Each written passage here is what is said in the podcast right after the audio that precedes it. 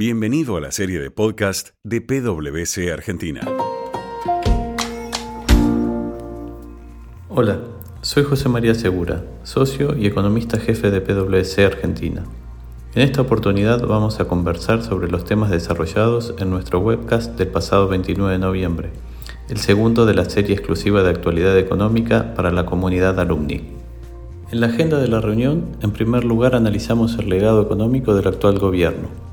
Luego conversamos sobre el posible giro al pragmatismo que podría adoptar el nuevo gobierno respecto a las medidas anunciadas durante la campaña. Y por último, vimos cuáles serán los principales desafíos que enfrentará. Respecto a la herencia económica que recibirá el nuevo gobierno, a modo de resumen podemos mencionar que, si bien la inflación es el síntoma más evidente, existe una carga mucho más pesada, y es que la economía hace más de 10 años que no crece, estando la cuestión fiscal en el centro de las razones que explican la situación de falta de crecimiento. A los problemas de solvencia fiscal se suman situaciones de desequilibrio en la hoja de balance del Banco Central, restricciones cambiarias y a las importaciones y fuertes distorsiones en los precios relativos, todo lo cual hace extremadamente complejo abordar el problema de una inflación que se acelera, en un contexto social de elevada pobreza. Frente a este escenario, ¿qué es lo que ha manifestado el gobierno electo? Notamos un cambio desde las promesas de campaña con un giro hacia el pragmatismo. A modo de síntesis, podemos decir que el gobierno espera reestructurar los pasivos del Banco Central para romper con la dinámica endógena de la política monetaria y liberar así al Banco Central para que se enfoque en una política monetaria que tienda a reducir la inflación. Ahora bien, esa reestructuración de pasivos tiene que hacerse a mercado y cumpliendo con los contratos. Y es por eso que para que ello suceda debe ser apoyado en un cambio de régimen económico, con un fuerte shock fiscal que mejore las expectativas, reduzca el riesgo crediticio y devuelva solvencia fiscal al Estado. Si eso se logra, podría generarse un círculo virtuoso que haga descender rápidamente la tasa de interés y compense de esta manera la caída en la demanda agregada que va a provocar el ahorro fiscal con expansión privada por mayores inversiones. Ahora bien, estos son los objetivos, pero ¿cuáles son los desafíos que deberá enfrentar el gobierno para cumplirlos? En primer lugar, el contexto político. Hay limitaciones políticas y una clarísima minoría en la Cámara de Diputados y en senadores, y adicionalmente no cuenta con fuerza territorial, ya que ninguno de los gobernadores son del Partido de la Libertad Avanza. Esto obliga al gobierno a entrar en negociaciones con otras fuerzas políticas, y es eso lo que de hecho hemos estado viendo en los últimos días.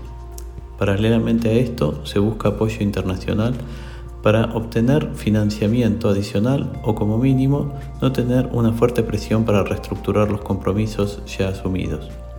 Y todo esto se da en un contexto donde es posible que tengamos movilizaciones sociales, pero no solo de sectores populares, sino también de aquellos sectores que van a verse fuertemente impactados por las medidas de restricciones o recortes que necesariamente tienen que producirse para poder generar ese contexto de reducción fiscal que genere confianza y certidumbre en el programa.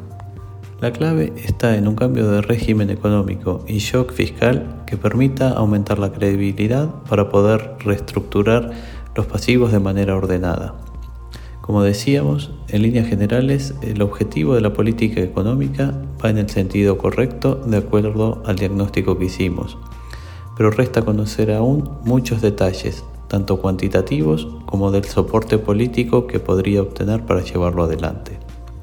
Si sale mal, probablemente lo que suceda es lo que se trató de evitar, es decir, un ajuste desordenado hecho por el mercado. Como conclusión podemos decir que es un momento desafiante y complejo para la economía argentina y que el éxito claramente no está asegurado. El contexto internacional juega en cierta medida a favor.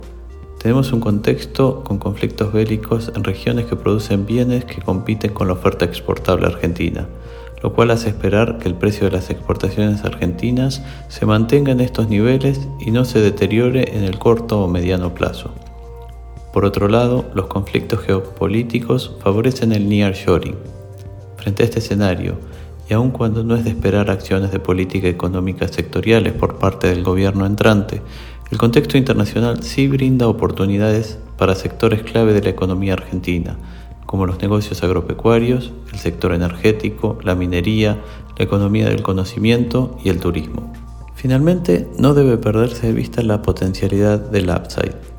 Cuando uno analiza en perspectiva histórica el valor de los activos argentinos, los mismos se encuentran en niveles mínimos, y claramente, como se vio en las últimas semanas, la respuesta del mercado puede ser grande ante cambios en las expectativas, con una mejora en los precios de los activos y una disminución del riesgo país.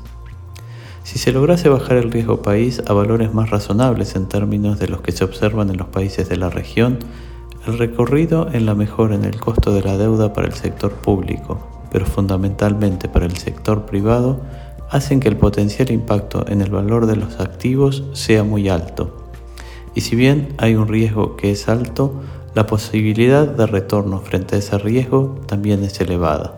A modo de síntesis general, podemos decir que los primeros lineamientos parecen auspiciosos y van en la línea correcta, aunque faltan muchos detalles para saber cómo va a realizarse el proceso y si finalmente los objetivos propuestos van a materializarse. Esperamos que puedan sumarse en la próxima edición de nuestra serie económica. Saludos para nuestra comunidad alumni. Te invito a visitar nuestra página web para acceder a la biblioteca de podcast de PwC Argentina. Te esperamos en la próxima entrega.